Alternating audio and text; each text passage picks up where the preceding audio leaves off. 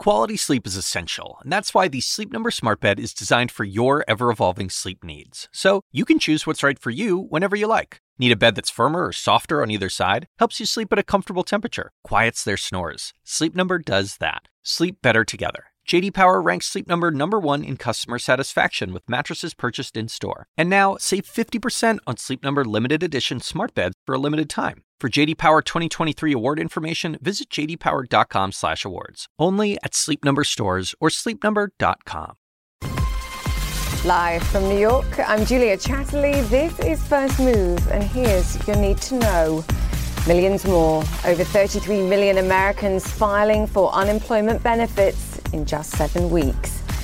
Blame game President Trump ramps up criticism of China. Beijing hits back.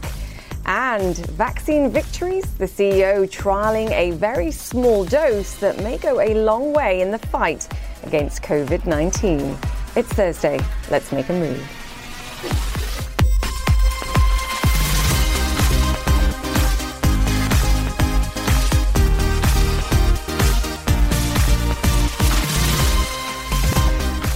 Welcome, as always, to our first movers all around the globe. Great to have you here. Coming up this hour, as you heard me mention there, we speak to another innovator whose team is hard at work to find a COVID 19 vaccine. We'll have all the details, and we need it more than ever today after seeing the latest numbers for those claiming benefits here in the United States.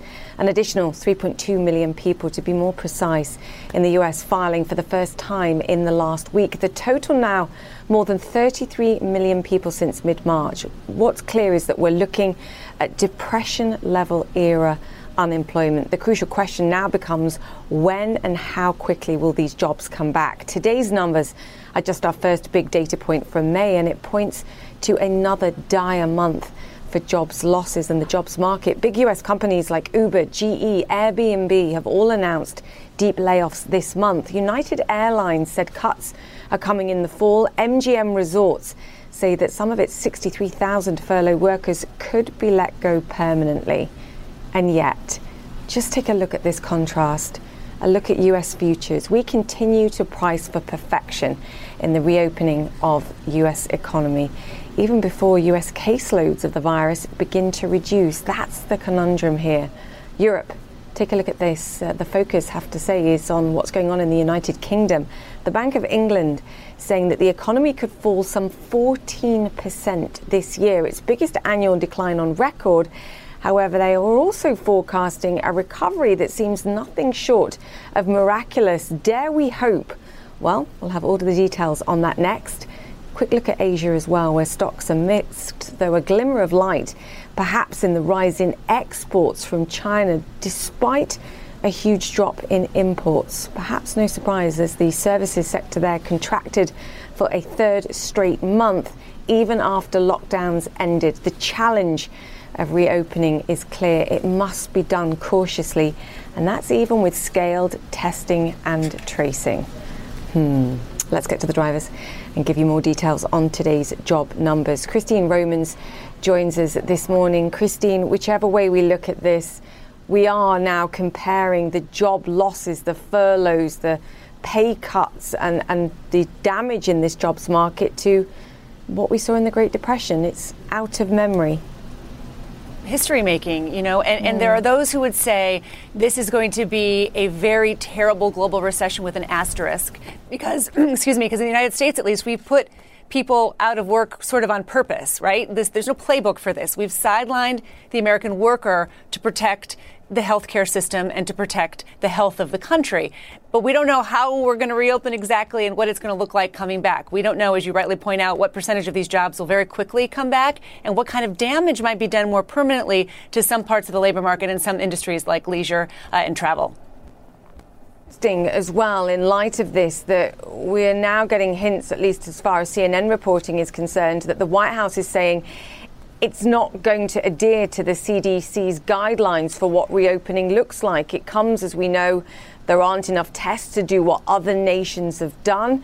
Our caseloads aren't coming down in the same way that other nations have too.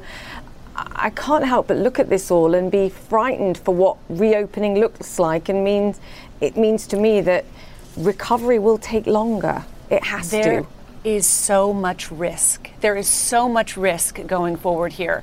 Uh, I mean, there could be a new wave of the disease later this fall. There could be, I mean, the, the curve in New York is going down. The rest of the country, though, it is not. The new cases are still rising, and that is really a big concern. Uh, and you have sort of different different strategies all over the country what will bring back consumer confidence? When will employees feel safe to go back to work? When will people feel safe shopping again? Uh, we just don't know what is going to happen next. The, again, I go back to this same old, same old. I sound like a broken record. There's no playbook for this.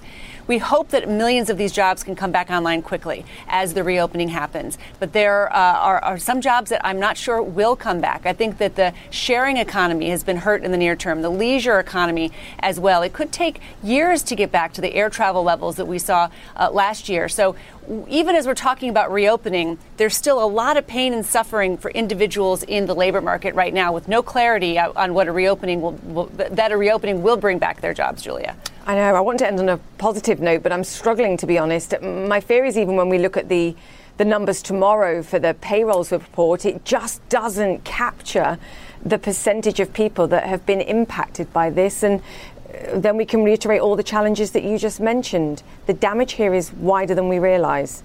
I can find one positive note, sort of. Thank and you. that is if you look at the last five weeks, there have been fewer first time unemployment claims each week. The numbers are staggering, they're very big, but they are going slightly down. My hope is that April was this hellish month for the American worker, for, for American consumers, for American families, and next month will be hard too, but I'm, I'm hoping this is the trough here. Yeah, by the time we start to get the data for next month, the pickup as economies, states reopen will have already been in there, but just not captured in the numbers. Thank you for the silver lining. Christine mm-hmm. Romans, thank you for that. Meanwhile, the blame game continues. China firing back at the United States as President Trump continues to criticize Beijing, saying the virus could have been stopped in China. We want to urge the U.S. side once again to stop spreading false information, stop misleading the international community take a good look at its domestic problems, and try to find out ways to control the pandemic in its country as soon as possible, rather than continue playing the blame game. Ivan Watson live in Hong Kong for us. There's truth on both sides here. Perhaps if the holiday travel, the New Year holiday and travel hadn't have happened, this wouldn't have spread so quickly. Um, the criticisms are true as well, perhaps, of the United States handling of this. Where does this go, this rhetoric, Ivan? Does it remain that? Uh, you know, I saw somebody describe it, and I'm paraphrasing here, calling it the scold war between Beijing and Washington. And basically, you have this rhetoric heating up between the two governments. Uh, President Trump this week, he compared the pandemic to an attack on the U.S., which he said was worse than the attack in World War II against Pearl Harbor, uh, worse than the 9 11 terror attacks. The Chinese Foreign Ministry responded to that. Take a listen to what they had to say.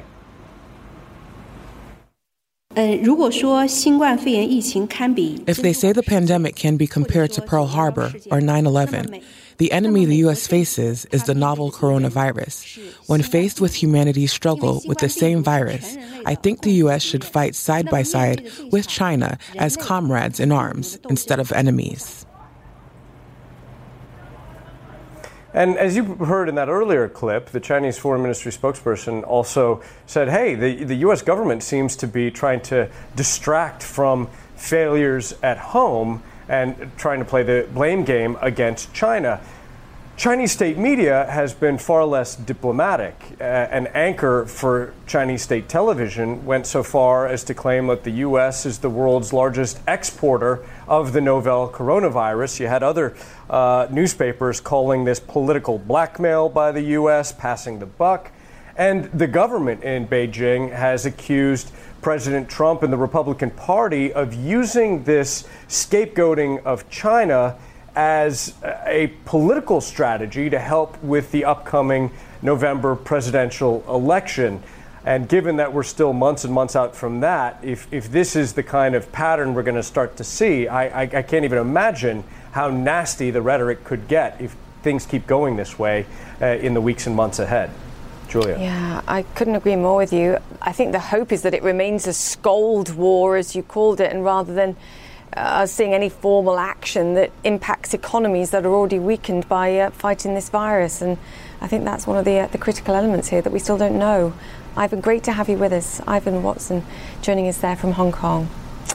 To another dire warning now, this time in the UK and from the Bank of England. The country is heading for its worst recession in 300 years. The central bank says GDP will shrink 14% this year and employment could hit 9%. Anna Stewart joins us now on this story. Anna, I can't help despite how awful these numbers are, and they are truly awful, compare and contrast to the unemployment rate that we're talking about potentially in the United States and, and the fact that this looks so much lower. Talk us through the differences here, and then we'll talk about the future. Yes, it's an interesting one because actually, despite there being some really dire numbers from the Bank of England, much to be positive about. Uh, the second quarter, the UK's economy will shrink by 25%, but that is a lot better than some previous forecasts. And they see a very swift recovery in the second half of next year, almost a V shape, I would say. Unemployment, you're right. Uh, sharp rise in unemployment for the second quarter, up to 9%. That's the expectation. That is high. That is nowhere near as high as stateside. And I know you're waiting for those numbers for April tomorrow. Uh, now, part of this is due to the government furlough scheme. The government pays 80% of wages of those people that have been unable to work through the pandemic due to lockdown and actually getting some early data from the Bank of England of just how many companies and workers have taken this up. 800,000 businesses applied for the furlough scheme that covers some 6 million workers. So that is why there is a lid on unemployment. Of course, getting them back to work will be very difficult. Yeah, how do you wean people off those kind of benefits, particularly when they've been done directly? It's um, it's an interesting question, and it clearly ties to what you mentioned there, which was a V shaped recovery, despite the fact that this has been done to fight a virus. And we don't see caseloads coming down in the UK either. So, how are they getting to this, and what do we make of it, Anna? Well, it was a very upbeat assessment of the economy for the next year. I'm not sure everyone completely buys it, if I'm honest. A lot will depend on this jobless number, I think, Julia. So, this furlough scheme, you can't just remove it from businesses. You can't just take away the support of 80% of wages because when restaurants and cafes reopen, when they're allowed to reopen, you will not get customers through the door nearly to the extent that they used to be. So, revenue just simply will not return for many months to come. Now, there must be some sort of tapering system for the furlough scheme keeping those businesses uh, alive, keeping those jobs up, because without that, that economic recovery that we see in those charts is almost certainly going to fail. So there's so much reliant on just how slowly, how gradually, and how targeted uh, lifting lockdown and that furlough scheme is over the coming weeks. We should hear more on Sunday. Julia? Yeah, and that's the reality for the globe. This is such an important point. We've stabilized economies in the short term, but what does reigniting them look like under social or physical distancing conditions? Thank you, Anna. Great points. Anna Stewart there. All right, let me give you a, a look at some of the other stories that are making headlines around the world. A gas leak at a chemical plant in eastern India has killed at least 11 people. Hundreds more are being treated in hospital. Thousands had to be evacuated. The plant is owned by South Korea's LG Chem. Operations were due to restart after the plant had been idle amid the coronavirus lockdown.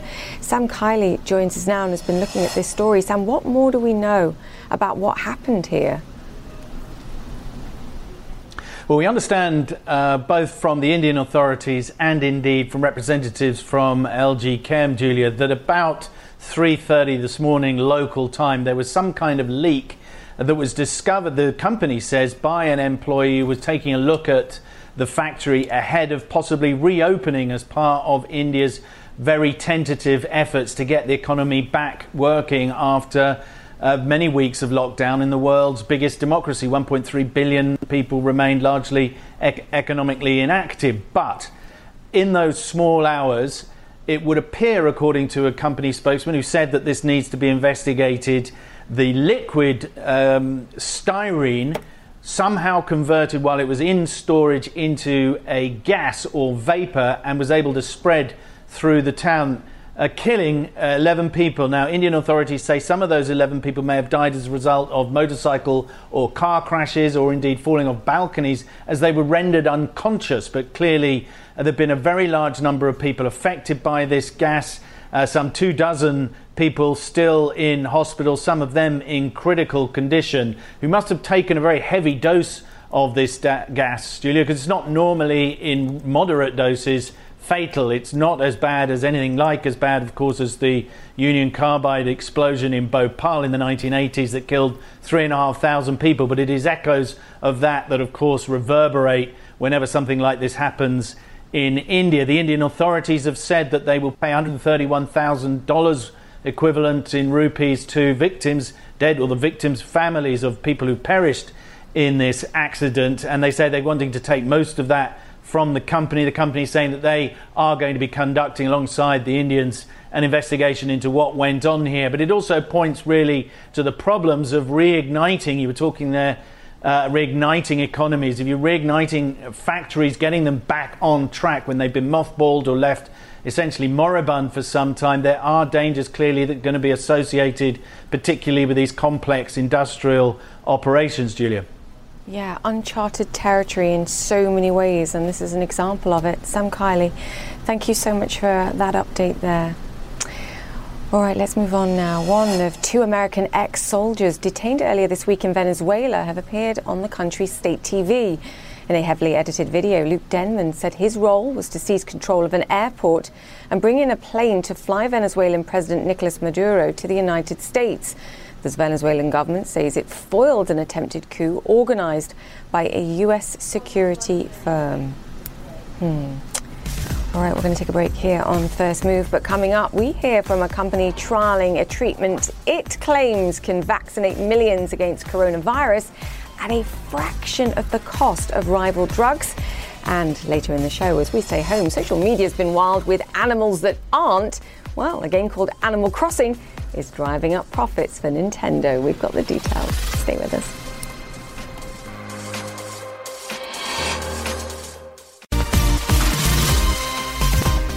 Welcome back to First Move, where we see US stock market futures on track for a positive open this morning. We're actually looking at gains, as you can see, of almost 1.5%, if not more. The hope here I think for investors is the worst of the US economic downturn is now behind us. All this as the number of people filing for first time jobless claims since mid March rises to more than 33 million people. That's 3.2 million in the last week alone. There's a real disconnect, I think, between the data that we're seeing and what investors are seeing too, but that's the way markets work.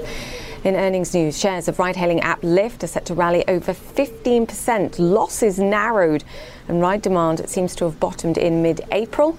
Meanwhile, fintech companies Square and PayPal say business also stabilized in April too. Hilton Hotels, meanwhile, suspending its dividend and share repurchases, but it says it has enough cash to last the next 18 to 24 months as bookings plunge, and that's key. How long does it take to return to life as we know it? Well, key to that, we believe, a global vaccine. San Diego based Arcturus Therapeutics is planning a human clinical trial this summer for their potential offering. The company says a relatively small amount of the compound could vaccinate millions of people. I'm excited to say Joseph Payne is the president and CEO of Arcturus Therapeutics, and he joins us now. Joseph, fantastic to have you on the show. There's something very specific about the vaccine that you are developing, and I need you to explain why such a small dose could potentially be so potent. Uh, absolutely, uh, Julia. And by the way, it's good to be with you. Thank you. Uh, our vaccine, our vaccine is a, a, a, messenger RNA vaccine, which puts us into a special subgroup of the, the many vaccines that uh, the global scientific community are, are pursuing. But uh, at Arcturus, we have a special type of messenger RNA vaccine called self replicating mRNA. So it means that once this messenger RNA molecule is injected, that it not only makes a, a small amount of the desired antigen or the desired uh, spike protein, but it continues to do so. So, uh, because of this technology, it means we can lower the dose substantially. And this is very important, as you can understand. And it's described as a single shot solution, too. Yes, yes. You, you know, as we've engaged many, many countries around the world, you can understand the, the, the importance of the logistical distribution of the vaccine as well. And a single shot vaccine versus a shot plus booster or a two or three shot vaccine over months uh, can be very challenging. So uh, it, it, it, we check all the boxes with this vaccine. Not only is it a potential single shot and a very low dose, but you combine that with the ease of manufacturing and feasibility of manufacturing this vaccine. Uh, it means that we can make uh, a significant impact in, in millions of people. I mean, just to give people a sense as well, one kilogram could equate to 500 million doses. So, to your point, whether you're talking about developed economies or perhaps more importantly, developing economies, these aspects of the science here are so critical. I mentioned in the introduction human trials in the summer. Why wait so long? Because I know you've done animal trials already, and clearly the whole world is desperately hoping that, that we can accelerate this science as quickly as possible. You know, absolutely. Our animal trials were very successful. We had 100% seroconversion in the animals we tested at uh, very, very low doses, so highly encouraging. Uh, we're cautiously excited about the data, and we need to get this into human beings as soon as possible. Uh, we're engaged in manufacturing the vaccine as we speak, and uh, we aim to ship that uh, for in, in, in June, and then as soon as possible thereafter, we can initiate the trial. So, if we can replicate the results that we just saw in animals, this would be a very big deal. And, and we're excited to live into that potential. Give us a sense of timing then, in, including the time it takes to do the human trials, to analyze the data, to decide, get approval, perhaps to really ramp up uh, the manufacturing of this, when could we see it on the market and being used more widely? Well, uh, Julia, that's a great question. It's a fair question. People always want to know when we can get this, you know, publicly distributed. So uh, it's important to, well, after after a human being would be uh, injected, we'd have to measure the antibody titers within a period of time. But because, the, again, this is a single shot vaccine, it won't take a long time to evaluate efficacy and safety in the clinic. Uh, so, uh, you know, within 30 days after we initiate uh, clinical trials, we'll have some uh, very early data to share, and hope we'll start to see some of the uh, the data that we expect, and that and, and, to what degree it'll match what we've seen in animals. And that doesn't take very long. Uh, measuring antibodies is an easy thing, um, and and it's not just antibodies, we have to make sure it's the correct antibodies, the neutralizing antibodies, the, the, the antibodies that protect or, or protect the individual from, from the COVID 19 virus itself. Uh, so this does not take a very long time. Um, our first trial is in 76 people. That's not a large number. We are including the elderly, and we hope to get a very clear idea of the dose right away. Once we lock in the dose, and confirm that it is a very low single shot vaccine, then we just engage in manufacturing. And thankfully, our process is very scalable. We've engaged Catalent recently and did a press release on that. Uh, they're one of the world's largest, most uh, uh, uh efficient manufacturers, and hmm. they will help us in the ability to get hundreds of millions of doses annually, uh, is what we're hoping to live into with them. Um, and so it, I, I, I believe I addressed your question, though. It, it, it will take, you know, a, approximately 30 days after initiating uh, the trial to start to see, uh, you know, early data and the very first people that, that are injected with our vaccine.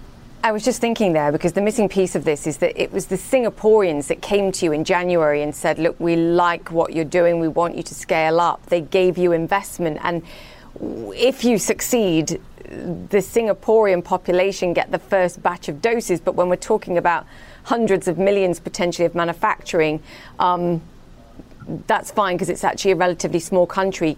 Are you free to sign manufacturing deals with the like of likes of Pfizer, Merck potentially here in the United States that have got real manufacturing capacity because the global population clearly is billions?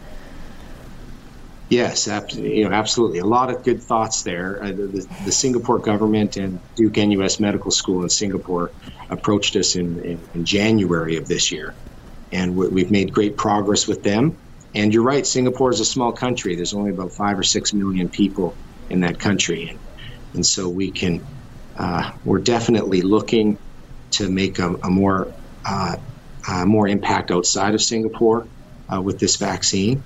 Uh, and and with respect to partnerships, we're, we're engaged in discussions with multiple government entities here and abroad, and also strategic partnerships and, and, and some of the largest uh, pharmaceutical companies in the world.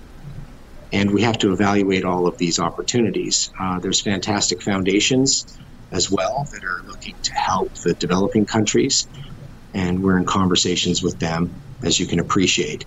Uh, you take this all together, we're going to learn to you and I are going to learn together, you know, the, you know, which, you know, which uh, uh, partnerships are going to help us uh, mm.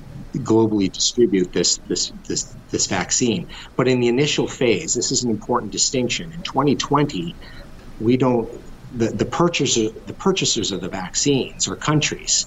Uh, this is an unusual commercial or business model. Our, our customers are few and and you have you have a small number of countries that can afford to stockpile a vaccine and initiate this process early, and and the distributors are going to be the military, for example. So countries are the buyers, and the military are the distributors, and that's an unusual model, and that's what we're heading into for this year. But next year or in 2022, having a partnership with a, a global distributor in a more traditional sense is more likely at that time. But in terms of near right now, uh, you know, we, we need to address the needs of, of countries that are that want to gain access and rights to our vaccine as soon as possible. Help us with funding uh, the stockpiling initiatives for these countries and then we can provide a very simple single shot vaccine that is readily distributed and easily, you know, logistically um, easy to, dis- to distribute for, for the for these relative countries. And yeah. so that's and what it, we're headed to in the near term. Makes sense. And at rel- relatively lower cost. I, yes, I mean you've just pointed out how many. Barriers are being broken here in terms of innovation, speed, business model, who's buying, who's distributing. Yeah. Joseph, keep in touch, please, because we'd love to check back in with you and, uh, and with your progress. Thank you for all your work and for your team's work too. Joseph Payne there. Great to, uh, great to chat to you and hear Thank what you're you, doing. Julia. Thank you. We'll keep our fingers crossed. Appreciate it. All right, stay with us. We're back after this.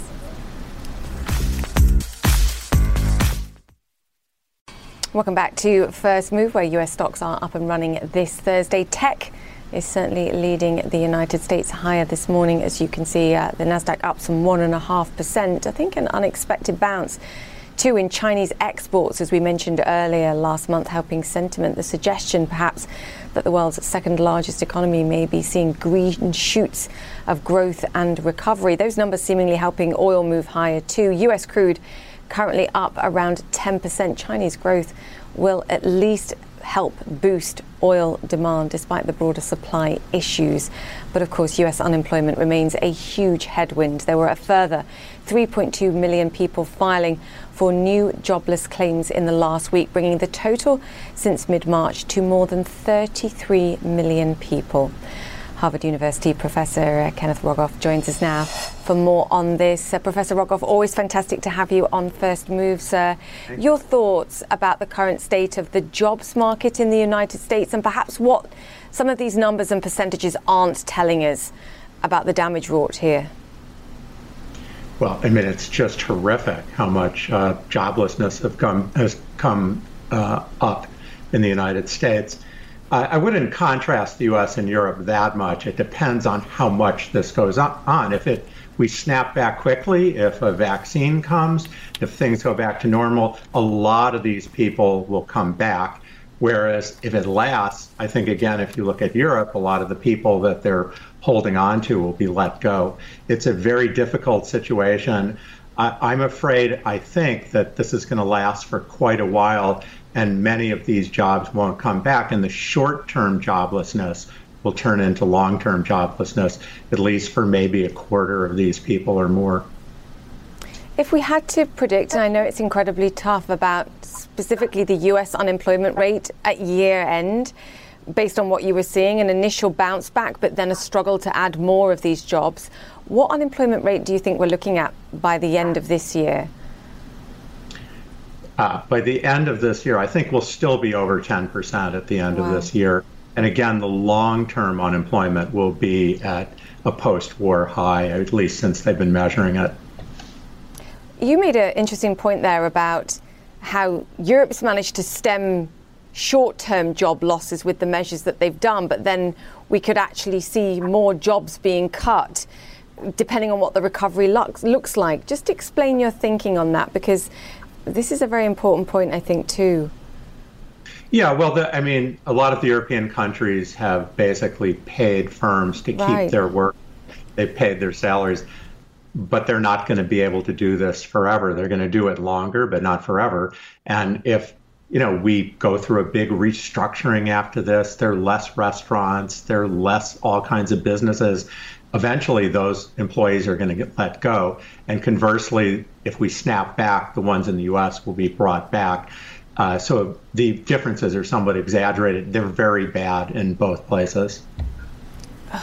Ken, it's one of the reasons why you've suggested that perhaps we need to be looking, and we'll hone in on the United States, at negative interest rates. So banks get penalized for depositing money with the central bank. They're effectively incentivized or forced, let's say, to push money out to the real economy.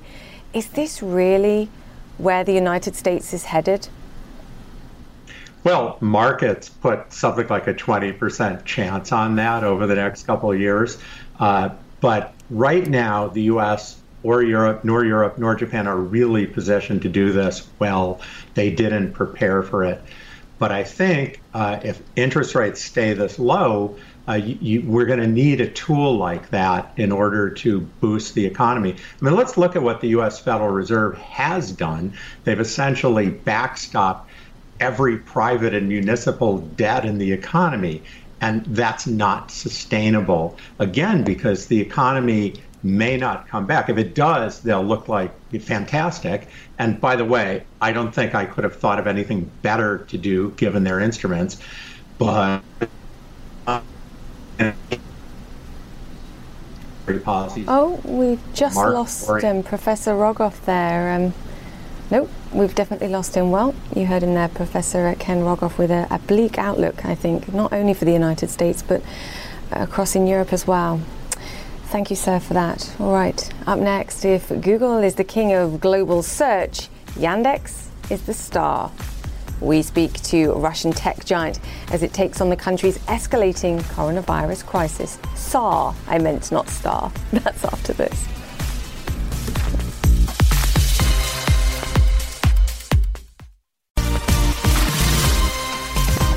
Welcome back to First Move and to Russia now, where the COVID 19 outbreak is the world's fifth largest and growing.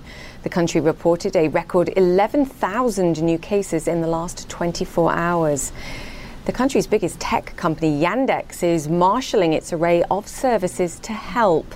To call Yandex Russia's Google doesn't do it justice. It's more like Google, Uber, Spotify, and Amazon all rolled into one. And now Yandex has launched a COVID 19 project that does everything from provide free tests to track compliance with lockdown. And joining us now is Greg Abovsky. He's CFO and COO of Yandex. Greg, great to have you on the show. I want to hone in to the tracking system first, and then we'll talk more broadly about the business. What are you seeing in terms of adherence to the lockdown? Are people complying? Sure. Hi, Julia. Thanks for Hi. having me. Um, so actually what we've done is we've provided this index, which is available on our site and in our app. Uh, for any of our users, you're welcome to, you know, go to our homepage and type it in and see what that index says about just about every city in Russia uh, that we track and it ranges from a scale of one to five, uh, zero to five, and and five is um, sort of the highest you can get in terms of uh, self isolation. What we're seeing is that people are definitely uh, trying to stay home more. They're self isolating more. Social distance is definitely working if you compare it to sort of the pre lockdown days. And we see that certain cities are certainly ahead of that. Um, places like Moscow have done quite a lot uh, to actually uh, go in a lockdown mode and try to enforce um, the social distancing rules. Just what percentage of the population are you connected to in some way? I just described what your business does, and it's such a huge array of things. What proportion of the, the population do you touch in some way? And is there perhaps a way for you to be able to run a tracing scheme, or are the privacy concerns sort of prohibitive? For doing something like this? Sure, sure. So you're absolutely right in the, in the sense that we have just such a wide array of services that I would imagine we pretty much touch just about every uh, online citizen in Russia on a, on, a, on a monthly basis, right? Whether it's search, where we're the dominant player with about 60% uh, share, or in streaming video, or e commerce, or ride hailing, or whatever the case may be, we do interact with quite a lot. Uh, we, we take privacy very seriously. Uh, the self isolation index that I just talked about was entirely based on anonymized data, um, so that uh, privacy is, a, is, a, is paramount. And um, you know, it's just one of the things that we're doing. But there's a lot more, uh, as you can imagine, that we're trying to do uh, to help the country manage through the uh, COVID pandemic. Yeah, and I do want to talk about that. But on that point about data, there have been some questions about ranking on the search function, to what extent the government has access to your data. You know, I look at a big Russian tech company like yourselves and I wonder how you've remained independent. What role does the government play, if any, in your business? So I think just just like every other technology company in the world, uh, we have to abide by the laws of the countries in which we uh, operate. And so, uh, if there are things uh, that are uh, illegal for us uh, to show in our search results, whether that's uh, things like child pornography or information about suicides or illicit drugs, then that's the things that are uh, filtered out. But I have to stress that what's extremely important to us is our independence. Um, we do not um, in any way alter our search algorithms or ranking algorithms on anybody's request. Um, and, and I think that's an important function that we play, that we're viewed as an independent party, right? Uh, and somebody that is apolitical and really trying to help everybody kind of get through this very difficult time that I think we're all faced with, right, in the face of the coronavirus pandemic. Yeah, I couldn't agree more. I think the belief that your data is safe at this moment as well is, is of vital importance for people too. Greg, I think one of the big questions we're asking at the moment is the sharing economy. Something that was so useful to us pre pandemic is now something that perhaps is more frightening if you're interacting with strangers. You've said that your taxi business can be profitable in the second half of this year. How do you make this work? What is the future of ride hailing and the, and the gig economy in your mind? Sure. So um, our ride hailing business uh, has been profitable for the last five or six quarters, I would say. And I think it's one of the first ride hailing businesses in the world uh, that is profitable uh, for this long. Um, clearly, when your rides drop as much as they do, uh, you will come to a point where uh, you will start to lose money just because you have a certain fixed cost base that, that you're carrying while the number of trips has declined quite a lot. And I'd say Russia's no exception. In Moscow, obviously, the statistics that uh, people cite is, is that um, rides are kind of down, um, you know, 40 to 50 percent year on year, right? Uh, and what we've actually seen is we've seen an improvement in those trends, kind of mm. starting with the first week of April or so. Um, but I would say that what we've been able to do is we've been able to take some of the spare capacity that we now have with our drivers and repurpose some of them to other uses. For example, uh, we've we've launched a platform to deliver e-commerce packages and uh, other uh, things for offline retailers. So if you're an offline retailer, you're all of a sudden faced with a problem that uh, consumers don't want to or can't get to the store. And so what we're offering to them is, hey, we can be your last mile, your transportation logistics provider. Come to mm-hmm. us, and we'll we'll be the last mile for you guys. We're also uh, recently launched a uh, online grocery delivery service uh, called Yandex Lavka, and that volumes there are up six times in the last four months alone. So we're also trying to take all of these people that were part of the sharing economy and trying to still provide uh, a living wage for them, if you will, a way for them to earn money still, uh, just doing other things other than ride sharing because that's obviously impacted. Yeah, absolutely. And I know you've been offering free taxi services to doctors as well, which is critical at this moment in time. Greg, we've run out of time, but please come back very soon because there's so many parts of your business that are interesting to talk about. This is just an introduction. Thank you for, for what you're doing. Thank you so thank much you for joining us. Thank you, Greg Abovsky there, the CFO and COO of Yandex. All right, let's move on. The German Football League has just announced it will restart on May 16th, though with some restrictions. World Sports, Amanda Davies joins us now. Wow! This is incredible, Amanda. What do we know? How are they going to restart and what will it look like? Yeah, Julia, let's not you know beat Curb around your the bush. enthusiasm. This is a big this is a big decision. You know, we've already had France and the Netherlands drawing a line under this season. This is the first European major football league to announce it is coming back. We'd had that indication yesterday, Wednesday, from the comments from Angela Merkel, but it has now been confirmed by the chief executive of the German Football League, Christian Seifert, that May the 16th is the date. Less than two weeks away. Football is coming back. But as you mentioned, there is a caveat. It isn't football as we know it, as you would expect in these times.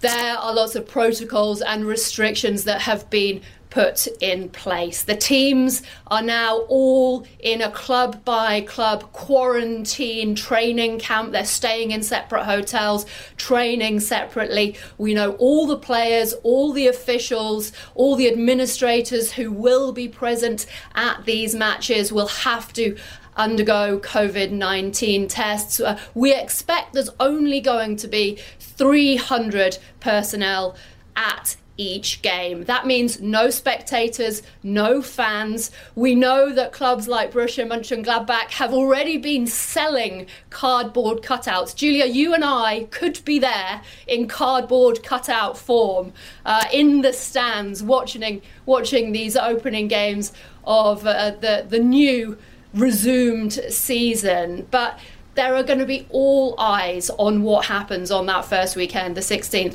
uh, and 17th of May, not least from the other leagues around Europe. We know there's the talks going on in Serie A today about what they're going to do here in England. Project Restart, the Premier League, are having a big meeting on Friday. They've been lobbying the government to get underway again. Um, but of course, are waiting on Boris Johnson's mm. new announcement, what he's going to put in place, or maybe restrictions he's going to lift here on Sunday very interesting what Christian Seifert said. Whilst he said, in his opinion, it is crucial that football in Germany resumes, he understands that all eyes will be on them. As he's put it, this is a very fragile situation. It's a probation period for German right. football. There's nine games of this season, nine rounds of fixtures left to play. But I think we'll as see. things stand, people, yeah, are very much looking at this first weekend to see what happens. Yeah, we'll be there in spirit, as will I think global sports fans. But uh, keeping everybody safe, I think, is the key. Amanda, great to have you with us. Thank you so much for that. Uh, Amanda Davies there. All right, let's move back after this.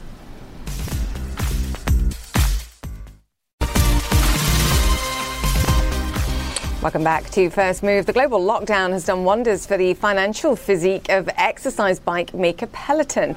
Peloton is pedaling into high gear this session after reporting a more than 60% jump in sales, way above estimates. It's also raising its subscription growth targets. Peloton getting the last laugh after being the target of withering criticism, if you remember, for a holiday ad that many called cringeworthy. That is long forgotten as we all stay at home and uh, try to stay healthy. In the meantime, speaking of stay at home stocks, Nintendo says profit jumped more than 40% in the latest financial year. That's a nine year high.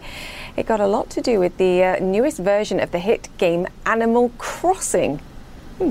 Anna Stewart has the details. Welcome to your very own deserted island. For millions under lockdown, Nintendo's Animal Crossing is a welcome escape from the headlines.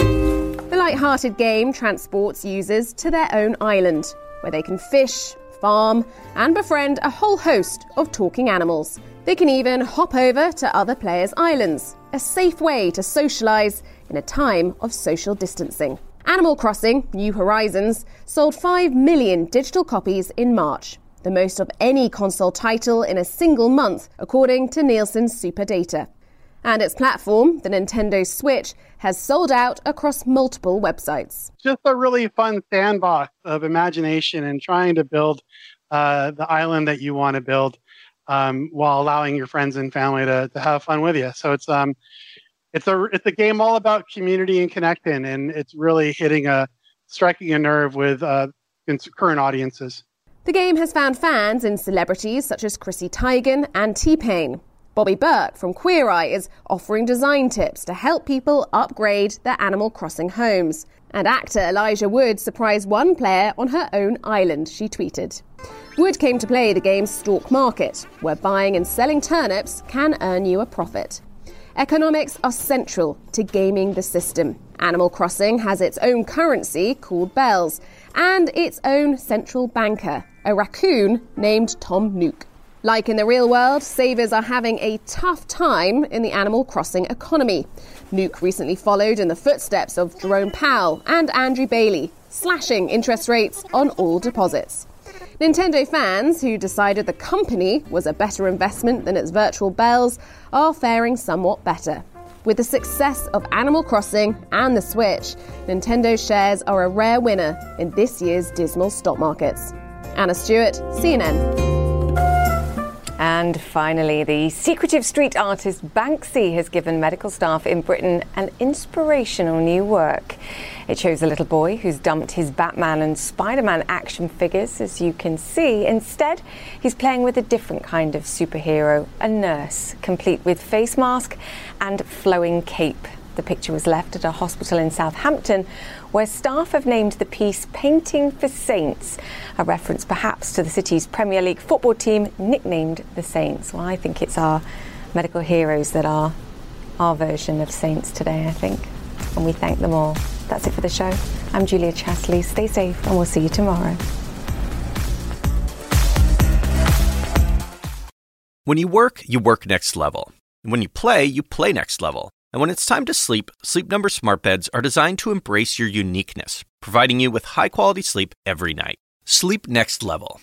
JD Power ranks Sleep Number number 1 in customer satisfaction with mattresses purchased in-store. And now, the Queen Sleep Number C4 smart bed is only $1,599. Save $300 for a limited time, only at Sleep Number stores or sleepnumber.com. Prices higher in Alaska and Hawaii.